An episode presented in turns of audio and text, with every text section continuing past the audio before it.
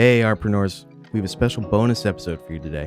What you're about to listen to is a panel that we hosted last week in partnership with Ralph Jaccodine and the Boston Managers Group.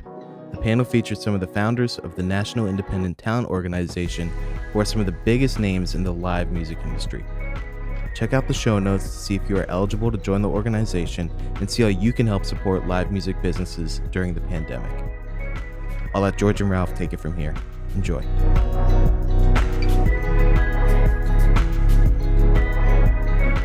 Hello, everyone who's joining and uh, those that are going to be joining soon. Um, George Howard, I'm one of the co founders of Entrepreneurship and Art and uh, partnered up here with uh, my good friend and hero in many ways, Ralph Jaccodine, who has been running the Boston Managers Group for many, many years.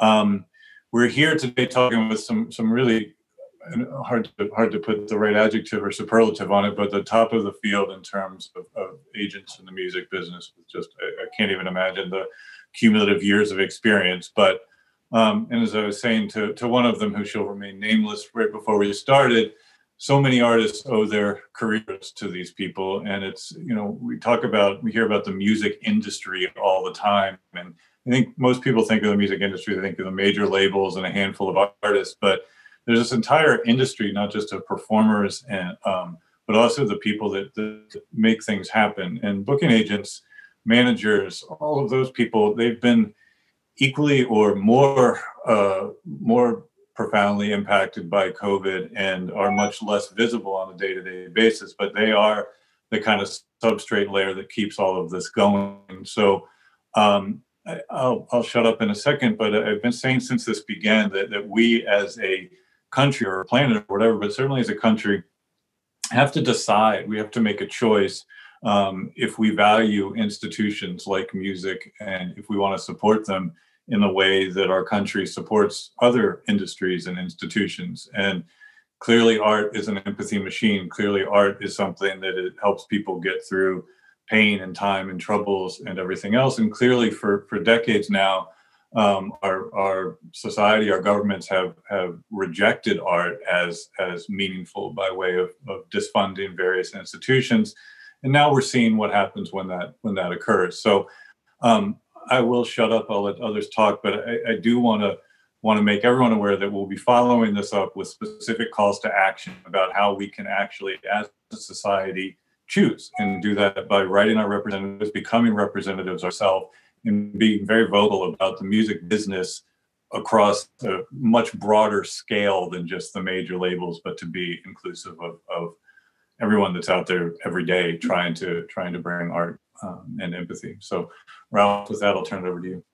Great, thanks, George. Uh, it's it's always good to do projects with my friend George Howard. We we share an office at Berklee, and he's an amazing guy, and and I I'd love to partner with you with everything we do. So everything we do is uh, stemming from the Boston Managers Group, and this is a group. I guess it's about 27 years ago we started this, and that's when I got into the full-time management business. And how I got started is I've never met a manager in my life before I called myself a manager. I started a record label, I had an artist, and then I I called the only manager I've ever heard of, which was Tim Collins, who managed Aerosmith. And we had a meeting and we decided eventually that we can help each other out. And um, you know and years later tim says that why he wanted to do this is because of the beginner's mind. He needed people like me that don't know anything that have uh, this loud mouth that wants to spout wisdom or questions and all. And he learned from me and i certainly learned from him. So 27 years ago we brought together a group of managers and now it's managers and studio owners and some record labels and dear friends in the industry um, and booking agents. So we have about 160 people right now on our list. And um, this this is one of our meetings and it's great that we could do it virtually. And it happened because ted kurland called me. And ted kurland when i got into the business ted was and and and ted kurland associates of jack randall's part of it he's the president you know, Ted was this guy that has an office in Allston and it's a house, and he books um, Miles Davis and um, Keith Jarrett and Muddy Waters, and he manages uh, Pat Metheny, a legendary guy. And when he called me, I go like, wow, this is Ted on the line. And I listened to Ted.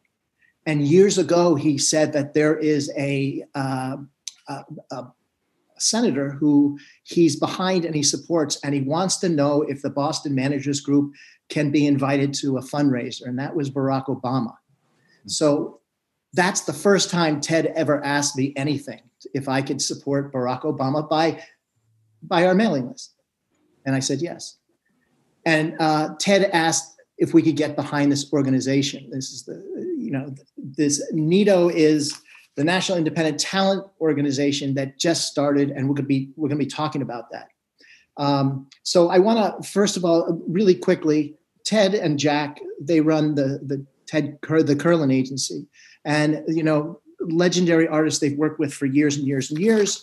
Um, the, the, Gary Burton and Pat Metheny, and you know, it's just like the top of the top of the game. They're they're in the world music, they're in pop music, they're in jazz. Um, located in Boston. Um, Frank Riley is, um, you know, Frank was a scary kind of character when I used to go to these conferences and and and he was very lovable, but I didn't know what to think about him. And his reputation is uh, he's beloved in the industry, and he's a real straight shooter. You know, his his website has this great thing. Uh, is is this is like a credo that the belief that things are continually getting better, and good will triumph over evil. That's somebody in the music industry. Oh my God! So, uh, and and he has uh, mined the Boston uh, market for years, uh, book, booking people like Aimee Mann, Amanda Palmer, Frank Black, Peter Wolf, and then other people like Robert Plant, Wilco, The Replacements, things like that. And um, Frank's out of California. And Wayne got off his bike for this meeting. His office is in New York City, and uh, Entourage Talent Associates, Associates is his, his, company, and really, really legendary. I, I've known or heard of Wayne from 20 years of working with David Bowie and in, in an intimate kind of a really really working David Bowie. That's that's amazing. And the Clash and Pink Floyd and Hall and Oates. Um, you know, Dave Mason, Joan Armatrading, great artists. All of them working with great artists. So it's it's um, I, I, I want to let you know that um, when when any one of these people get on the screen gets my attention or want, has something to say, I, I pay attention, and as well the industry should. So um, uh, we're going to be talking about NITO and uh, the call to action. But let's before we get to that organization, um, where are we with Tori? Where are we in the music industry? Um, why uh, why are we having this meeting right now? Any one of you. Uh, can I use an expletive? Sure, We're yes. fucked. We're fucked. That's where we are. We are in desperate states, uh, straits. We're, it's a dire circumstance. Um, you know, starting with the agencies, there's, you know, we're in peril. None of us have had any income since mid March. The artists that we represent haven't had shows uh, or touring income since that time as well. The independent venues are on a lot of them are on the verge of collapse. Um, it's all about a virus, and uh, there's only one seeming solution here, and that seems to be a vaccine. We have terrible leadership in the country right now. Um, we haven't tamped this thing down and brought it under any kind of control. And um, until we do, um, we don't have anything much to look forward to in terms of live performances in the near future. But we always have a lot of hope. We always have a lot of belief. Um, we've all been through tough times, and we'll get through this one. Hey, Wayne, why don't you pick this up here? Well, and when Frank says dire, it's not like we're just trying to make it up. And when he says that venues are in trouble, um, let let's put it because uh, actually I was talking to somebody yesterday on an interview, and they said, "Oh, really? Well, how bad is it?"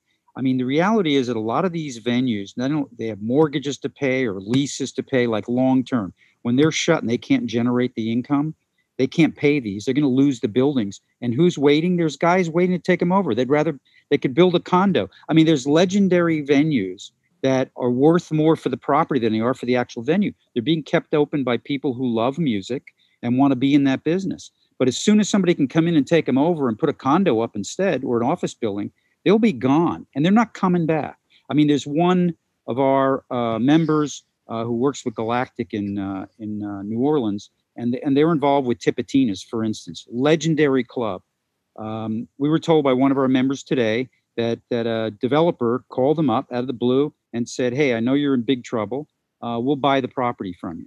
Uh, they don't want to have a club; they want to build a condo building. That's what they want to do. These guys are hanging on by their fingernails. Now, we're in no better place than that, frankly, because we've got staff. Although some of us some of us have furloughed or had to lay people off, which is not easy in a small independent business. Those are your family. They a lot of those people have been with with us. I mean, my my people have been with me for five years, seven years, eight years, nine years. You know, they're they're they're. I have a smaller staff than most, so most most of my actually all my people are still on. I don't know how long I can keep them on. I'll keep them on as long as I can. That's what I told them. But when there's no income coming in, when there's no business, and we don't see an end to this, is the end December? No. Is the end April? We don't know. Is it next summer? We have no idea. It could be the end of next year. Uh, not only will people not have concerts, but some of these artists won't be around. We have another another member who's who's leader lead singer of one of the, uh, the their their more of you know uh, uh, in demand artists clients from the West Coast. He's had to pick up with his family. And he's moving from the West Coast to the East Coast because he can't live in California, uh, Southern California anymore. And the and the there's not going to be a, there won't be a group now. The, the guy's leaving and going across the country. He's he's selling his instruments and his memorabilia because he's got to pay bills. It's dire. When Frank says dire, it's freaking dire. So, It's not scary. It's fucking dire. So uh, Jack and, and Ted, a lot of your business is international. What's what's going on around the world? You're on mute, Ted. Teddy got on mute. You, um, internationally, it's a it's a totally chaotic situation.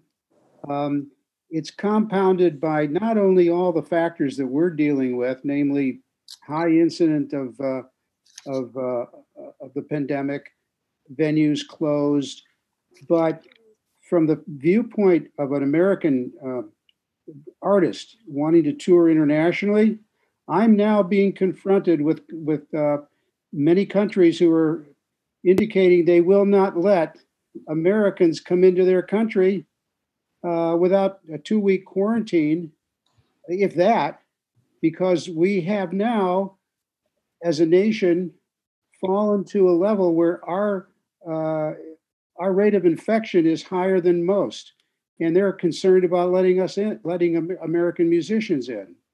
Um, everything that we booked in 2020 is being postponed till two to 221 uh, or beyond, and um, there is very little uh, very little foreign activity. Many countries have even locked down. New Zealand uh, and others are are very restrictive about letting anybody in.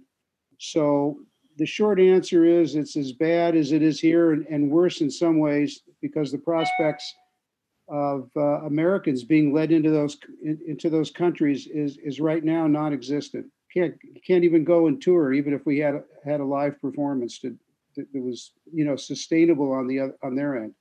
So the the thing that the three companies have in common is that you're independent, and uh, these are these are small businesses, and uh, they're mighty businesses. Like my management company is a small business, but we're we're mighty. We're fighting it out. Most managers are small businesses.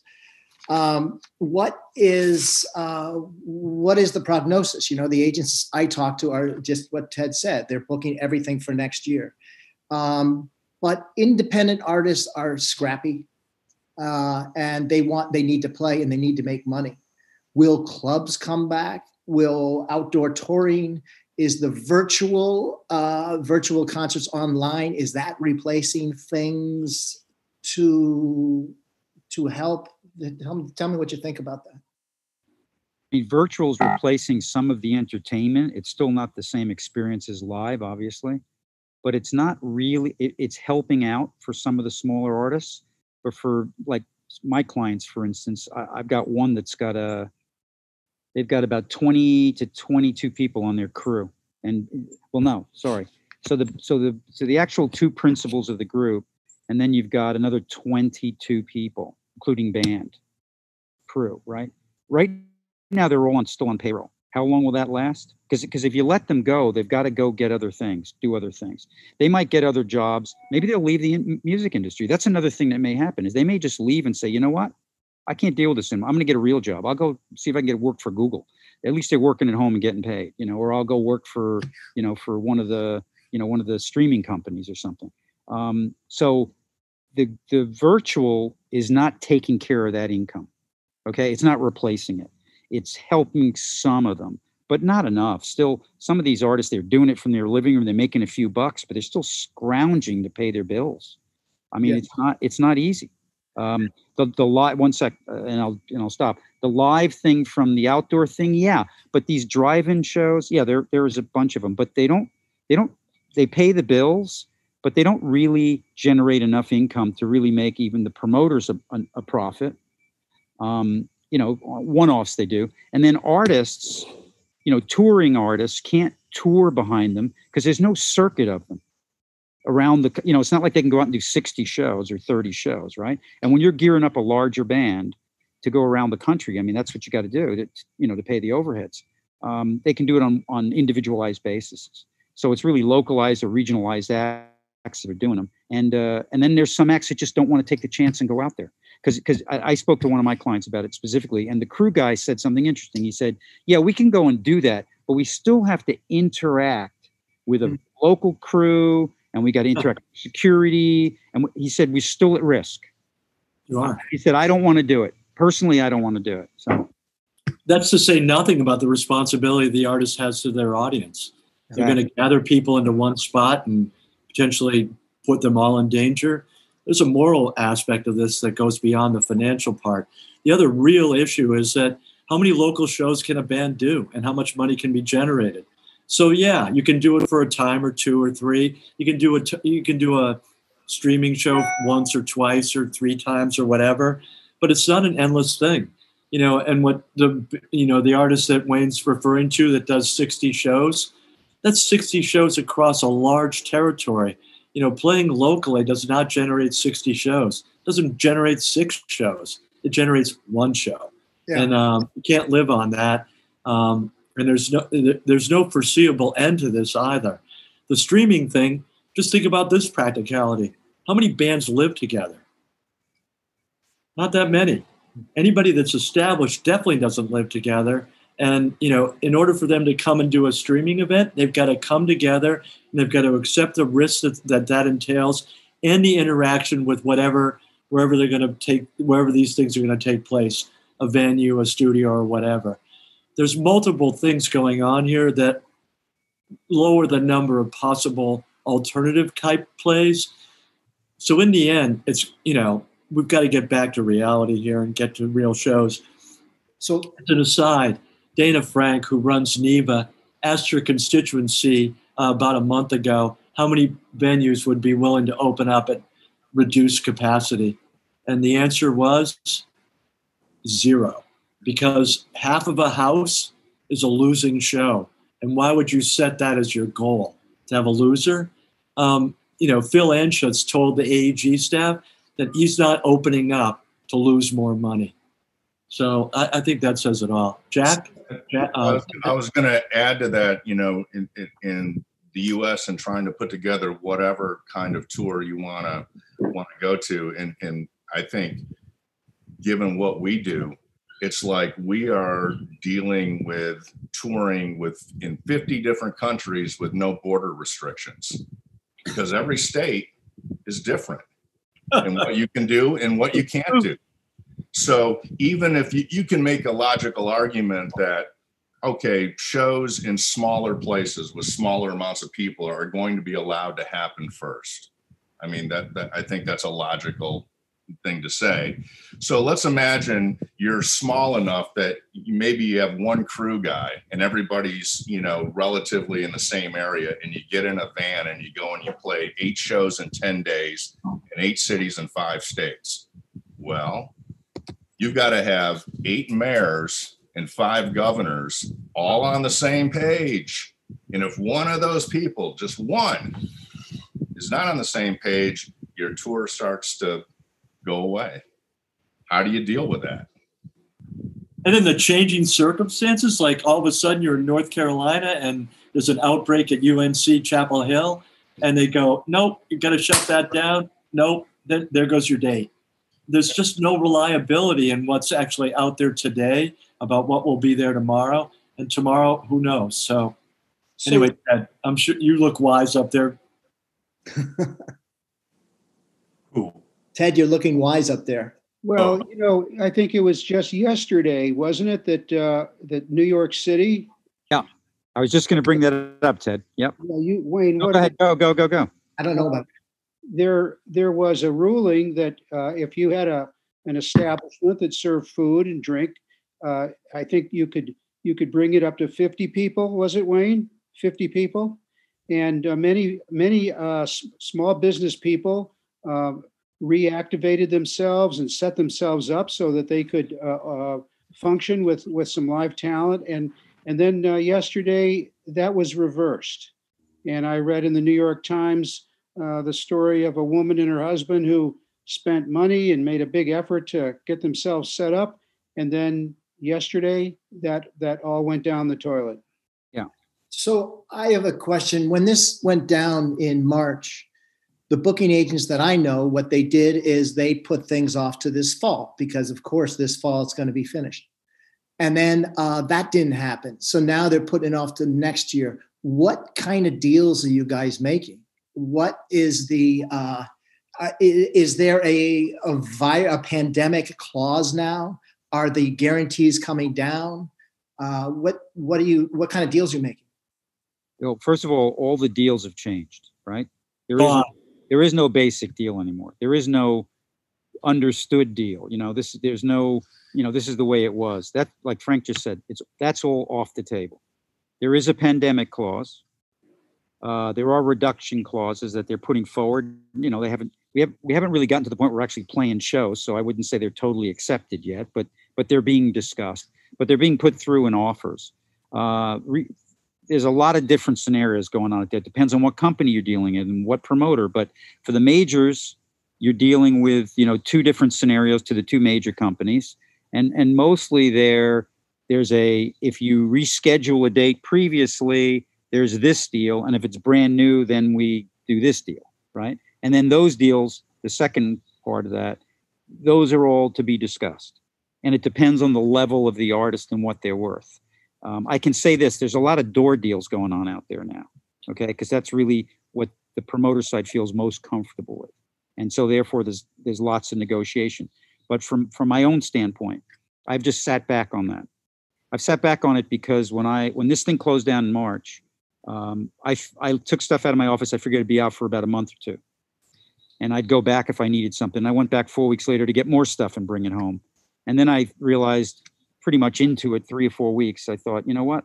This is going to go on a little bit longer, just from what I heard, what I read, things, everything. So I thought maybe we'll make it to the summer. So I let my, I let, I left all my summer shows in, and I left all my fall shows in. And by the time we hit May, maybe May one, I realized in my head, no one said, but I thought we're not going to make it this year at all. So I immediately started moving all my stuff to next year anyway, and that was probably the beginning of May. And right now, I'll just be honest with you. I sent two emails out this morning, and everything that I booked for next year, I'm now booking for 2022. Because I don't know if we're going to make it in 21. I Okay. don't know. So Yeah, we what go, but thank you for joining us. Really appreciate it. We'll be back next month. Let's I'm talk just about being honest. NITO and, and, and talk about, I mean, some of the efforts. I mean, I think that's the reality. The reality So is. let Frank speak to that because it's really because of Frank that we're all here, to be honest. But, oh, Yeah. about the emergency veto? Uh, you know, Oh. yeah. Oh yeah, It- it- I'll do it really quick. I, I can summarize it fast.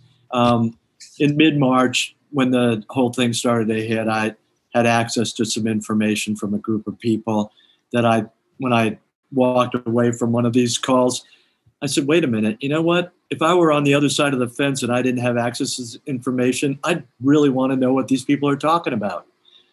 So I wrote down a list of 14 people that High Road worked well with, or I'd walk down the hall and somebody had smiled at me and I said, okay, you're on the list. And I made, it's an ad hoc group. It's just totally random.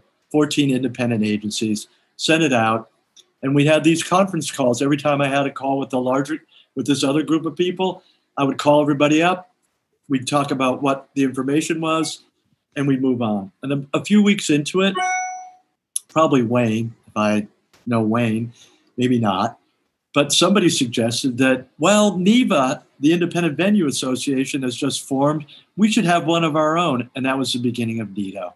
And in early to mid April, we um, got ourselves an organization, we got ourselves a name, we got ourselves a lobbyist, and we embarked on this path to try to save our own independent agencies, but also the ecosystem around us that allows us to uh, survive, thrive, support our artists, you know, build communities, be part of uh, of the larger world of independent music. So that's where Nito started.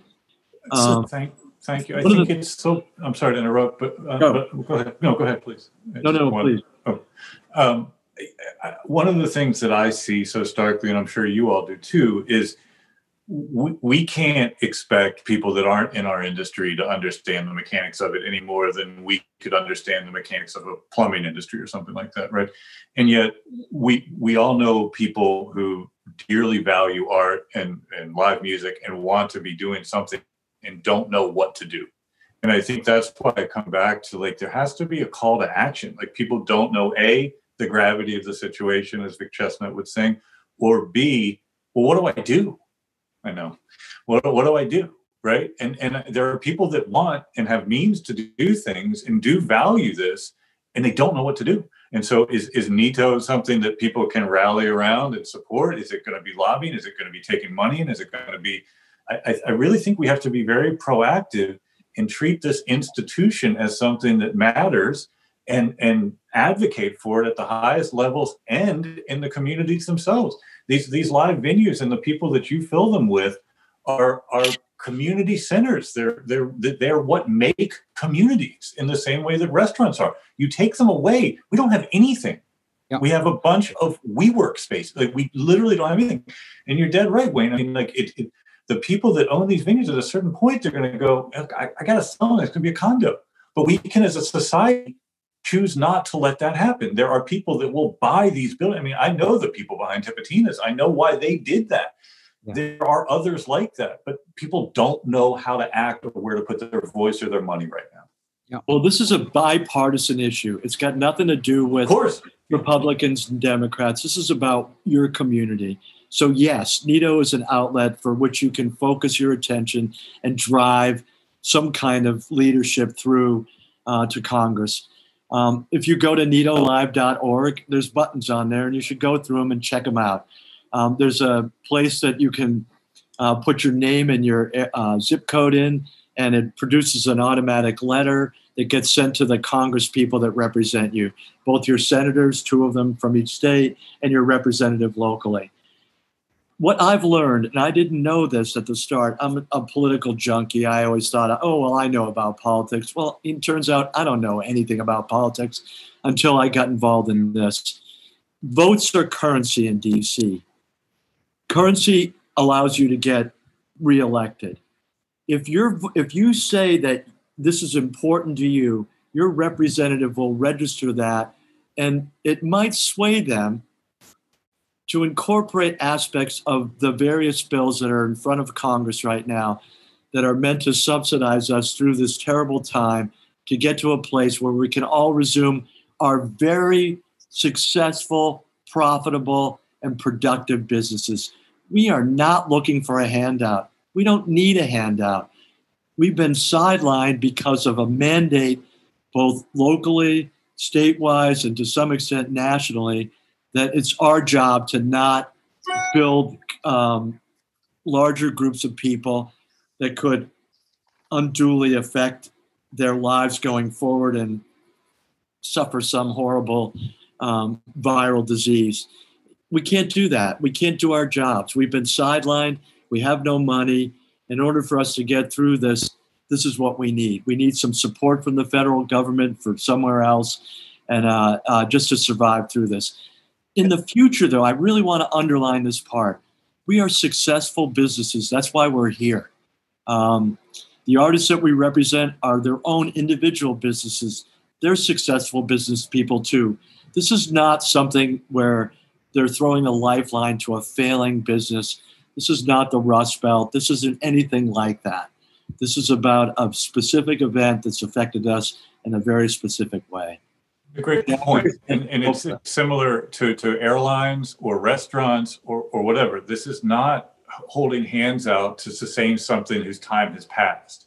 This is something that, that, that is uh, an act of God, right? That, that has come along and that, that should, there should be a, a limited period of time. And again, I keep saying it, we as a society have to decide, do we want to keep this around for, to once we, to get through this? In the same way we would the industry, the airline industry or the restaurant or museums. I mean, do we as a society just want museums to go away? So there's two things right now that I hear of, two bills that Save Our Stages and the uh, Restart Act. What are they? Are you getting behind both of them? Give us a, a, a, little bit of an introduction to that. Yeah, we support both of those bills, and Restart is uh, is our primary focus um, because it provides longer term relief that would allow us maybe to limp to the end of the year. The Save Our Stages is a much more focused, um, smaller bill. Um, it's meant to help uh, independent venues and independent talent, uh, the, the, talent organization too. Um, it's much more specific, but it's much more limited too in its uh, in its reach. But Ted and Jack and Wayne, why don't you speak to it too? Yeah, we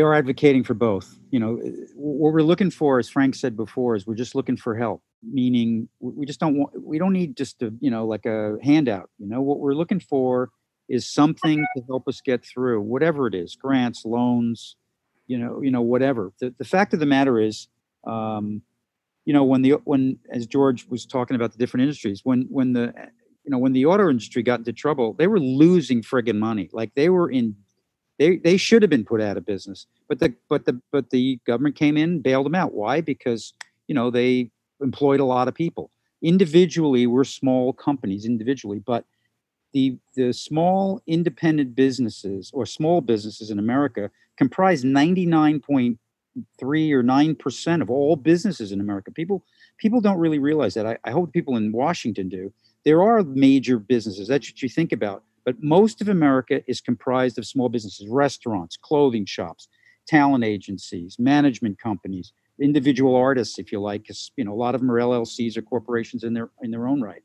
Um, very rarely are those businesses the ones that are supported. It's the airlines because they're they buy a lot of planes, and it's the banks because fifty billion dollars they got. Yeah, exactly, exactly.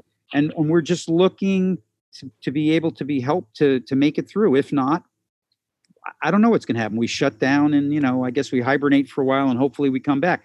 But as I said before, these venues certainly won't. And and we, ANIVA, which is the National Independent Venue Association, you know, they're like our sister organization in a way. Like we're working hand in hand with them, advocating for these bills, fighting with them. I want I wanted to add one more thing before I stop.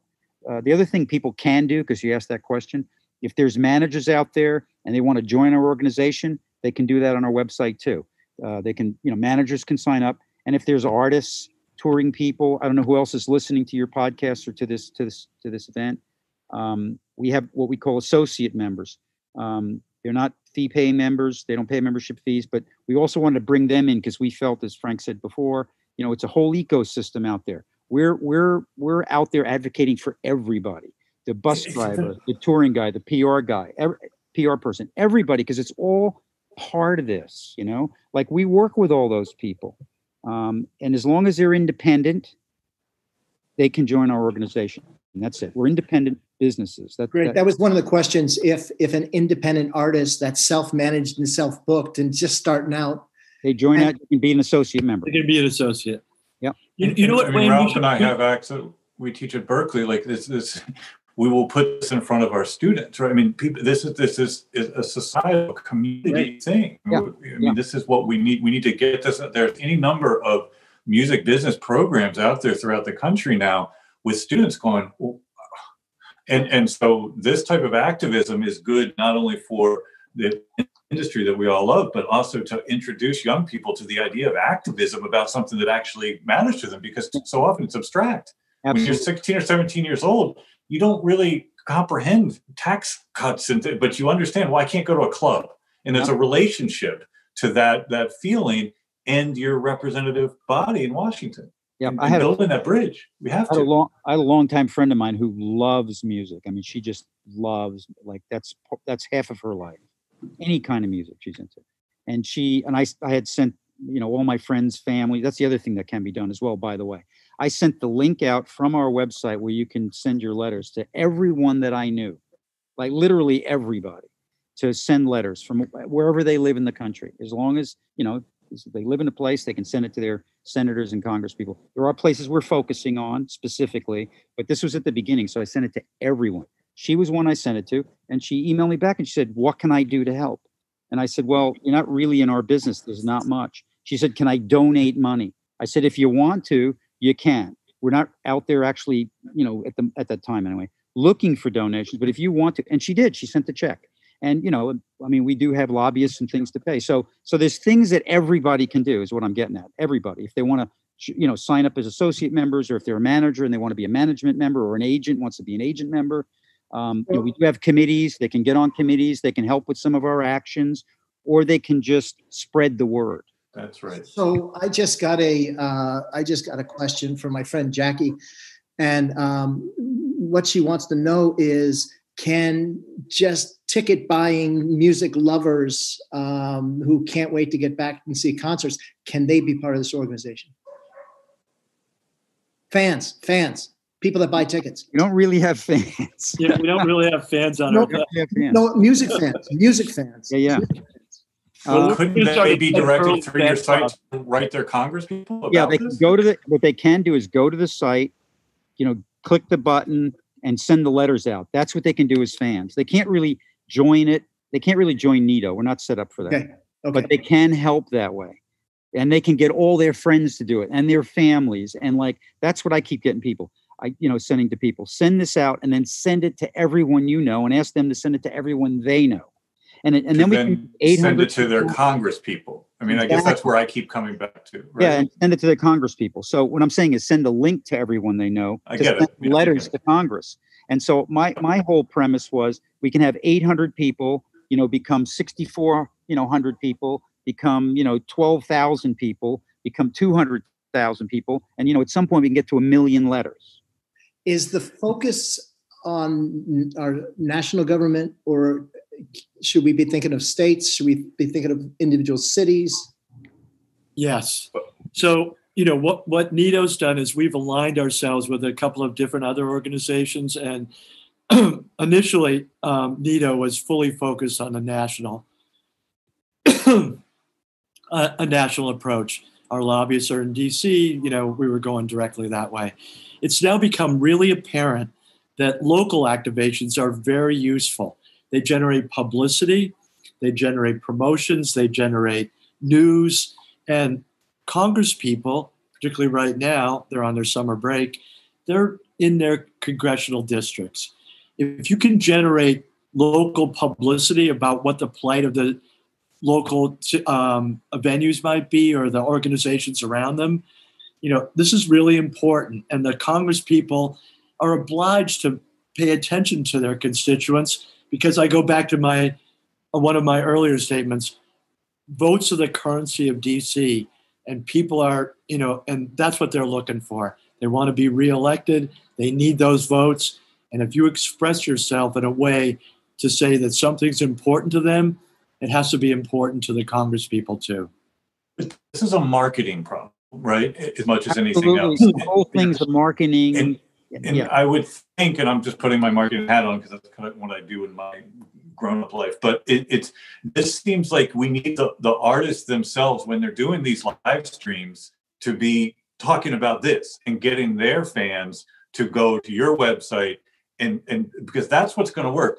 There needs to be campaigns in the same way the restaurant industry is going out on TV and saying, you know, the restaurants are the lifeblood of a community. Like if people want to give money, you can create some awareness around TV campaigns and others to put additional pressure on these representatives. That's what it's going to take. these representatives are going to have to feel like I'm going to get voted out if I don't pay attention to this. Yeah, and and And was it's just got to gonna- come. It's got to come from the people that are not in our industry. It has to be the fans hearing from the artists they care about. They're not going to care as much as I love and respect you all as from what you're saying as they are from some of the artists who represent. Well, the other part of it, uh, George, is that you know, and uh, Wayne or somebody here can send it along. But there's a graphic that we have where we fit within the world, the community, the local communities. You know, we are a small organization. We have about a thousand members right now um, in various forms or fashion. Um, but the effect that we have on the local communities reaches far beyond what happens to us individually. So the infographic that somebody will share and you can send out to uh, maybe somehow attached to this uh, We podcast will. We will. broadcast will illustrate how interconnected all this business is. So when we were talking about publicists or tour people or stagehands or restaurants or you know whatever it is, parking lot attendants that coalesce around a, a performance or a, or an evening out. Um, that's what we're talking about. The reach is far and vast, and those are the people that we need to motivate in some way to be on our side and to be loud and proud because it's going to benefit them too. It's going to benefit their community. It's not just benefiting us by any means. No, no, no. It, it is a marketing issue. I just Yeah. want to interject quickly as well. The, the point that Frank brought up about the, you know, the votes being currency in Washington. We're coming up to an election. This is actually the perfect time for this to be happening. If people jumped on it, and you know, normally people think, oh, nobody's going to listen to what I say. I got to tell you that I got responses. Everybody in our organization got letter responses.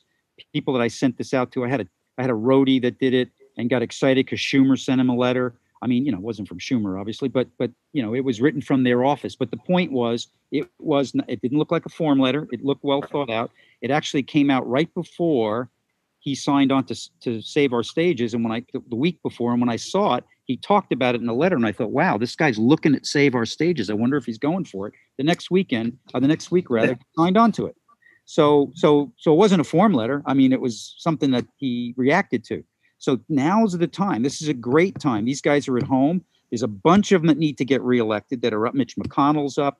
Uh, I can't even think Susan Collins up in Maine is, is is is up for reelection. There's a bunch of them that are up for reelection, and those are the ones that we need. They're like the leadership of the Congress or the Senate. That's what we're looking. And they need the young people's vote. And the young people are reluctant to get out and vote unless they've got a real cause to do so. And we Yep. need to we need to really galvanize them around this particular cause. Yes. And you know, we're dealing with a product, we're dealing with music. And as we said early, Republicans like it, straight people, gay. I don't know that that's true. Democrats, George, George, you promised me. It, it, it's like this is an amazing, this is an amazing thing that we deal with. That everybody, you know, it means so much to people.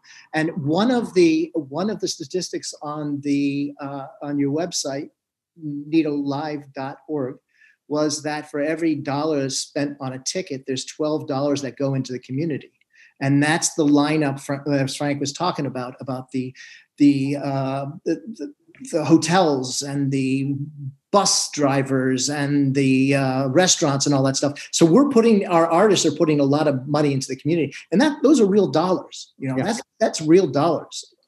And um, and you talk about the cultural aspect of it and what that ultimately is worth. For example, what is the the music and arts scene and and food scene in Austin, Texas? What's the value of that?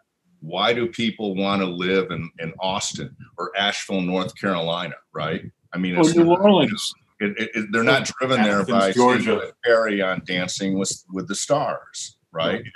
That I'm not saying that's the only thing, but it's an important thing. And and, and you know, I think of I live in New Hampshire, and you think of the town of Portsmouth and how that would what that would look like without the arts and cultural part of it. I mean, it's the most desirable place in the state to live. Yeah. And with without it, it's just another, you know, it's just another town. You know.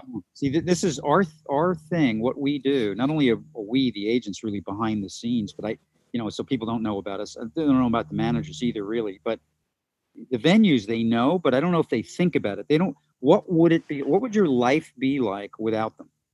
But nobody's going to know until it's too late, really, unless they focus on it now, which is partly what happened with my friend who's very into music.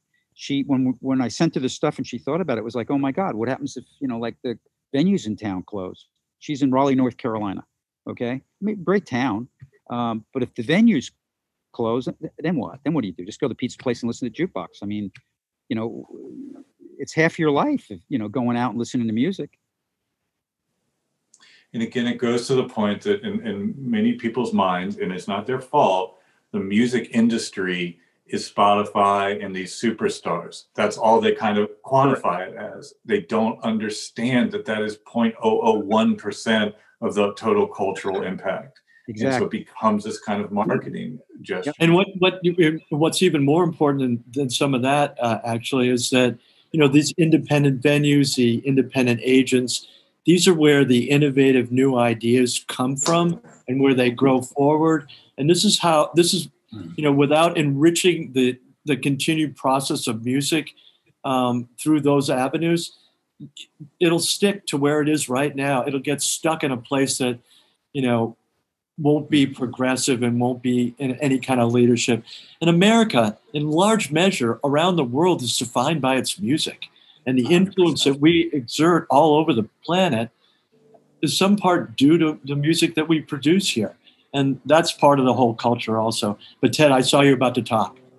Well, I, I was just going to say, and I'll only take a second to make this point, but I, I think it's time to give everybody on this call a little pat on the back.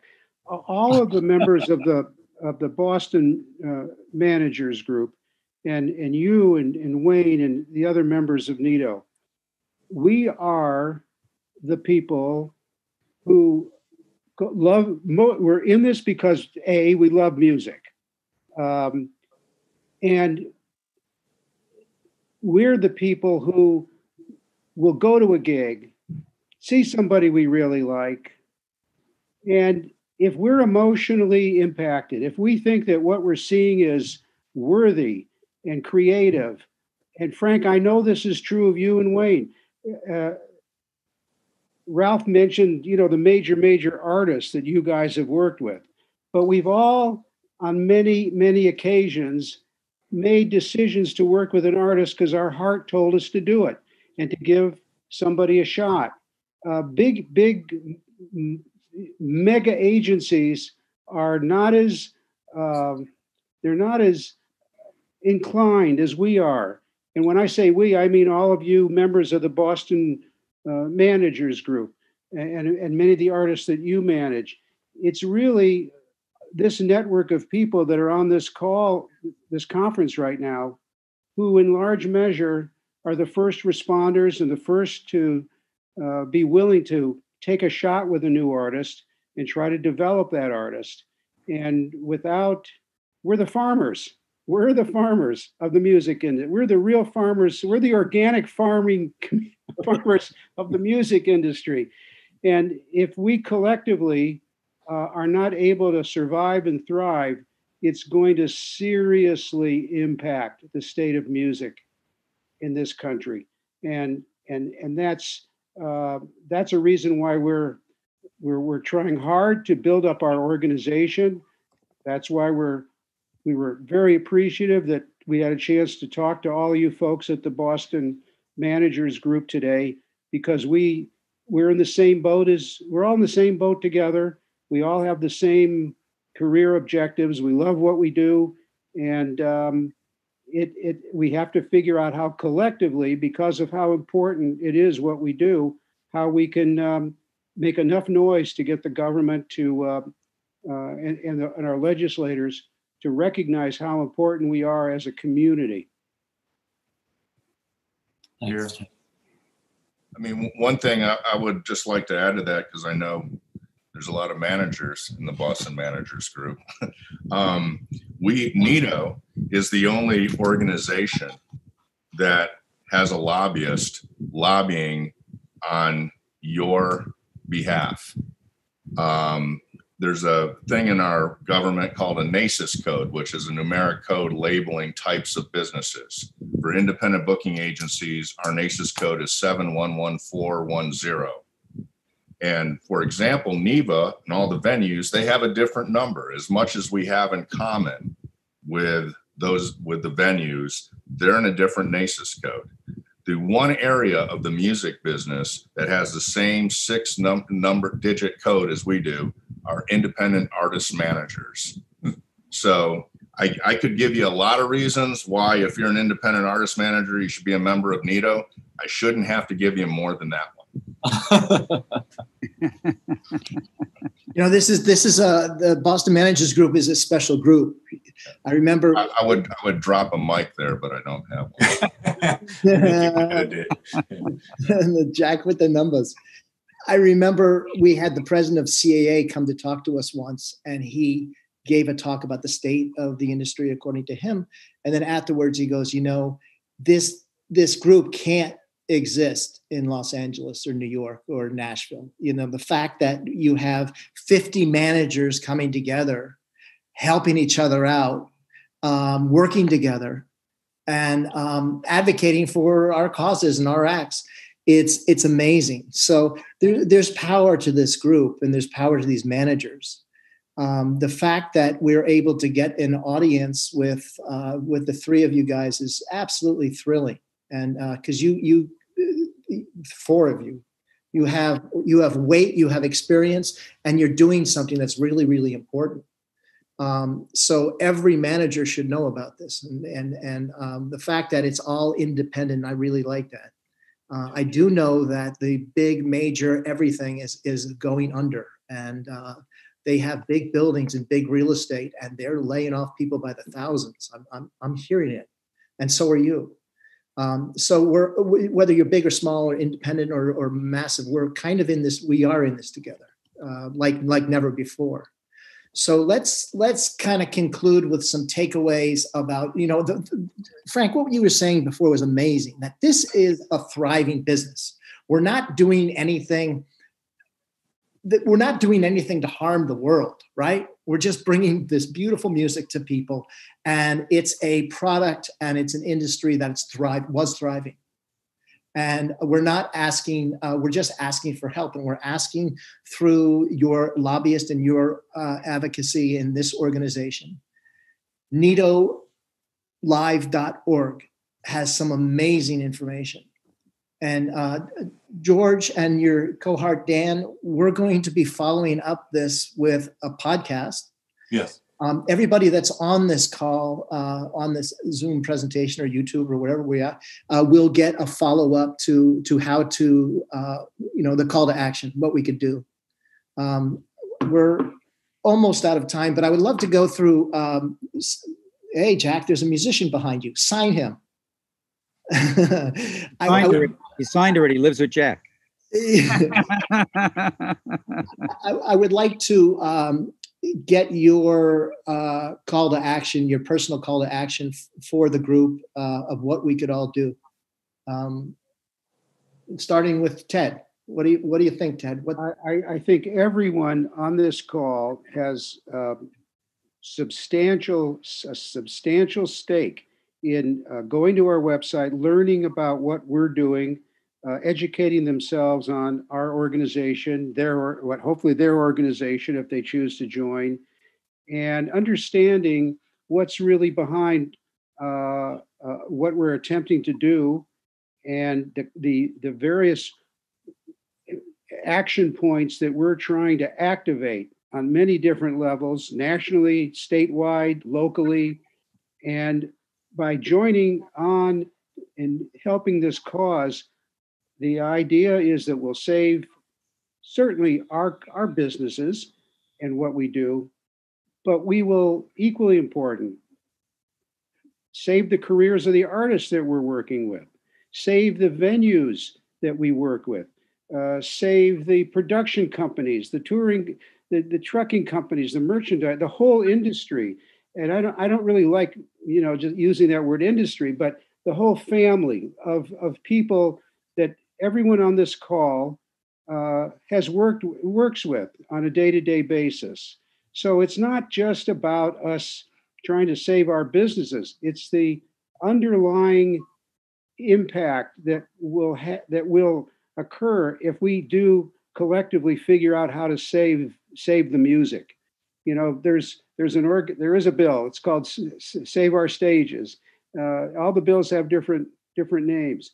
Truthfully, what we're all co- collectively trying to do is we're trying to save the music, and by uh, by considering supporting our organization and joining, uh, that that would be um, that that would be real valuable. Right. Jack, final thoughts? What, what I would say is um, uh, that you really can, I think, make a difference in terms of reaching out to your local representatives. Um, I never thought, I, you know, five months ago, I never envisioned, you know, that I would be doing what I'd be doing. And now knowing people on the staffs of both of my senators up here in, in New Hampshire. And by me sending a letter and then following up, you know, I, I ended up getting invited to have a, a 30 minute conference call with multiple members of one of the senator's offices and ended up, you know, our lobbyists giving, you know, giving me credit, whether it's accurate or inaccurate, for getting one of them on the Save Our Stages bill. I'll take it. You know, I, I was actually filling in a mutual friend of ours, Ralph, the other day, and telling, just kind of telling him in, and he he looked, he said to me, he goes, Jack, you've become a lobbyist. He said, "There's worse things than being a lobbyist. I can't think of any off the top of my head, but there's worse." You could Yeah. be president. yeah. So, so you know, th- there's still, you know, for all the people that are in Massachusetts, uh, it's shocking as it is to me. Elizabeth Warren is not on Save Our Stages or Restart. That's insane to me, given everything that I know for her to stand, you know, stand for. So write her, get your clients to tweet her and you know and and challenge her to to get on board. You know restart has 53 senators on board including 23 republicans including people like lindsey graham and lamar alexander. Save our stages i'm going to guess is about has about 30 at this point in time and that that seems to be getting some some more traction. That bill has been around substantially less a le- amount of time than than the restart act. But take action and now's the time to do it you know uh, for sure. It, it, it is dire and this opportunity we, you, we may you're probably not going to have this opportunity again. So you need you need to get up. You also need to go out and vote obviously but you need to stand up and make your voice heard. And these people will listen. It's an election year thank god actually and there's a lot of people that want to get reelected Uh, Wayne, final thoughts? just going to have to reiterate what what uh, you know both uh, Jack and Ted said, but you know, get involved, get active, and and I'll say what I said. I'll say it again. What I said before. Don't just go on the site and send that letter. Send that link to everyone you know. We need thousands of people, not a hundred people. We need thousands. We have we have helped move the dial, not just down to us, you know, us, NIVA, you know, the restaurant organization. I mean, I don't know who did it, but Jack just said that there were 53 people. I think that's the right number on the Restart Act at the moment. When we started doing this, there might have been six because it only, the Restart only came out, you know, or was introduced right after we started, you know, our organization. mid-april Right, exactly. And there was like maybe six people. Um, so it's not all down to us. I mean, a lot of it's down to their hustle and their their who they know. But we just immediately jumped on it and started getting on top of it. So did NIVA, and so did some other people. And but it's but we see it happening. We actually the same thing with the SOS bill, the Save Our Stages bill. You see it happening. You see every day one or two more sign on. So everybody has to be active. You, you got to. It only takes five minutes go online, do it, then send a link to everybody you know. Do an email blast and say, hey, you got to do this if you love music. Thank you. And uh, Frank, last words. Oh my God! Everybody said their last words better than I could ever. But you know, I, all I can do is underline. You know, be visible, hit those buttons, send that letter to the congressperson. That's the first step, and then join any activations that you see in your local communities and do your best. But more importantly than anything else, I don't think we'd be in the situation that we're in right now if the election of the lat in 2016 had come out differently this year, please vote. No matter who you vote for, make your voice known, participate in that process, and hopefully we'll have a better America out of it. Thank you. And uh, if I can quote your website, Frank, for for Quote away. the belief that things are continually getting better and good will win over evil. Thank you, George, Dan, Brittany, all the people on the on this panel. It's thank you for your time and all the work. Um, I, I you have the pledge of the Boston Managers Group as much as I could give it to do whatever we can. Uh, thanks all, and um, we'll send out messages to everybody and links and things like that. Thank you. you guys so you, much. Ralph. Thank you, Thanks, bro. Thanks, everybody. Thanks for the opportunity. Thanks for opportunity. having Nice us, to see you, George. Thanks for the time. see you.